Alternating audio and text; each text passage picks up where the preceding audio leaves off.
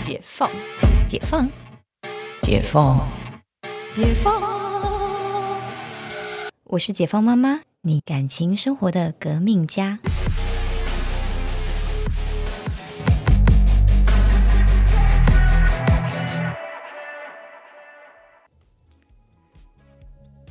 欢迎回到解放妈妈，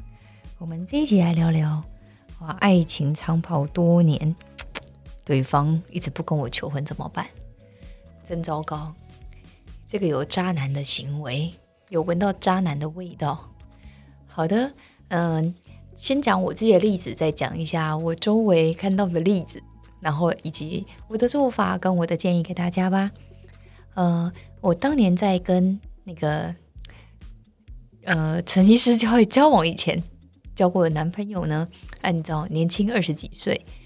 就真的那时候我不是那种很有勇气奔着结婚去的，可是我自己前面遇到的问题反而是那一种啊，对方都很想跟我结婚，但我觉得天哪，我才20几岁，我没有想要这时候结婚，这是一个，或者是我其实没有觉得这么不够爱，也或者是我觉得我自己目前的工作经济实力都还不够稳定。那结婚，我一直觉得结婚是一个需要一个稳定心智，然后还要需要有一个稳定的就是收入，因为结婚是共组家庭是一件非常烧钱的事情。像那时候我一个人就是不管怎么样，就是一人保全家保嘛，就是我今天薪水几万块我花完那也是我的事，我可能就也不用有后顾之忧，所以那时候就是活得真的是挺洒脱的。那我一直到就是20多快30岁的时候，我那时候跟陈医师认识，然后那时候就是你知道近30，你可能会觉得一开始会觉得我就是交往要奔着结婚去，就是跟20几岁20出头那个概念是不一样的。20出头那时候交往就是为了满足私欲嘛，就是满足一个感情的喜欢，我喜欢你所以我跟你在一起，可能就是很单纯，没有这么多的社会上的考量，没有说我要跟你结婚，我要跟你共组家庭，我要一起跟你面对接下来的一切困难。年轻的时候肯定没有想这么多，然后呢就是在一起到一个程度，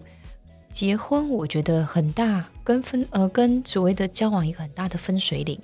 就是有没有要一起去面对人生的困难。常常我跟大家说啊，婚姻是一种修行，真的是修行。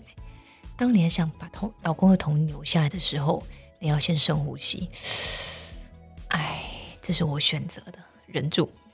或者是呢，当你很想把小孩的头扒下去的时候，这个是我生的，忍住。然后呢，先深呼吸，然后再考虑等一下要说什么。你知道，深呼吸真的是一件非常重要的事情，因为深呼吸会让你好好的先冷静下来，降低你的体温，冷静的思考，然后你才不会做出错误的判断，以及说出伤人的话。那后来呢，我跟陈医师交往的时候当然是奔着结婚去，可是我那时候其实我个人觉得我很理性啦，就说我其实那时候其实没有明示陈医师就是结婚这件事情，我们那时候交往了1-2年，然后但是我有暗示他，我用暗示的就说我觉得那个就是我们交往是为了结婚，但是就是我自己心中是有一个期限的，然后其实就是暗示他说，在我心中的期限到之前你没有跟我求婚，我可能就会去找下一个对象。我其实是还蛮直接的，因为你知道就是在女性的生理上她的确就是有一个赏味期，很尴尬的是女生就是没有办法像男生这样，男生40岁就是还是可以很热门，像我们前阵子帮大家推荐的大叔医师，你知道最近真的很多人找我就是帮忙牵线当那个就是单身行不行的企划，这根本是我爱红娘，最近就开始在帮他约饭局，如果有条件不错的也欢迎留言给我们，我们也可以引荐大叔医师哦。对，可是呢你知道女生很优秀，人到40岁绝对不是长这样，就是你可能你选择的对象就是可能会是离过婚的，有小孩的，丧偶的，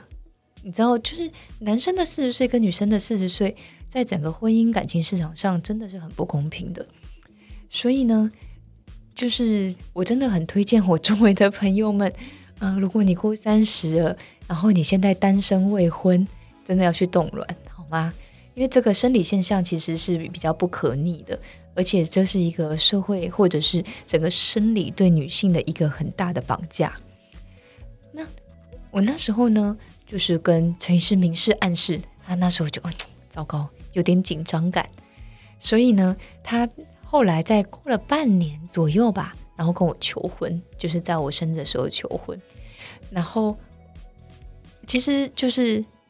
我那时候其实也是有点小小的惊讶，因为他其实还在我期限内啦。然后他就跟我说，因为他一直记得我跟他说我给他的考验期是有时间的，然后他其实跟我也是奔着结婚去的，那也觉得这段时间我们相处的可以，也觉得我是可以结婚的对象，所以就赶快把这件事情提上时程，先下手为强，人先娶回家再说。然后所以就是在我生日的时候，他就是找了我们两边的亲朋好友们，然后去电影院求婚。对，就是下次再有机会再讲那个我们求婚的故事，其实也是蛮好笑的。就是你知道在所谓的结婚前制造浪漫真的是很重要，特别是结婚这件事情。虽然说他求婚那一天的影片做的有一点又臭又长，有点小废，他后来就是大家回头给他建议，但是不得不说就是当下那个心意其实是大家都有感受到的，然后回头看你还是会觉得那个是一个很值得怀念的回忆。所以呢如果要结婚的朋友们，特别是男性朋友，非常推荐那个电影院求婚的桥段，因为你可以做一个那个影片档给他，然后而且包场地其实小厅包起来挺便宜的，可能2-3万你就有一个可以就是影厅，然后可以求婚，因为那个是团体票，是6折哟，很推荐给大家。因为上次也有人在问我那个电影院求婚的花了多少钱，我说你看这一厅如果是小厅就有150个人的小厅，然后一张票300块，你还可以打6折，然后呢所以是300块打6折是180块，然后乘以150张票，然后呢前两排还可以不算票，我就觉得怎么这么贴心，还可以不算前两排的票，所以换言之你大概25,000块你就可以做到一个很好的求婚，然后很多人见证，你还不用布置，因为电影院没办法布置，有时候布置的钱花的更多。但重点是你的亲朋好友要找够，然后你的求婚影片要别出心裁，那这个大概就可以让你们回忆一辈子了。就是我个人认为 CP 值很高，很推荐哈。对，然后呢那时候陈医师求婚完的时候我们那时候两个人其实就是感情基础到，然后我们那时候两个人身上是完全没有钱的，就是那时候我们就是前面那时候我们要就是决定要走下去，然后事实上其实我们有买了一间房子，然后那时候其实当然小小的公寓，那也是那时候我们负担的极限，那我们就把我们身上的现金掏完了。然后在他求婚的时候呢，好，我们决定结婚了，然后我们的婚期是1年后。那很多人问我们说为什么，当然我们说很浪漫的说法啦，就是在我生日的时候求婚，也在我生日的时候结婚。但 actually 是什么原因呢？就是因为我们没有钱，所以我们花了1年的时间好好的两个人努力的工作存钱，为了办那一场婚礼。因为我们那时候办婚礼的时候其实是完全没有人拿两边家长的任何钱，然后那个酒席的钱也让就是两边家长自己收，所以我们那时候真的就是咬着牙没日没夜的工作。那时候我们工作到很疯狂，我们两个人那时候在卖肝，真的是卖肝，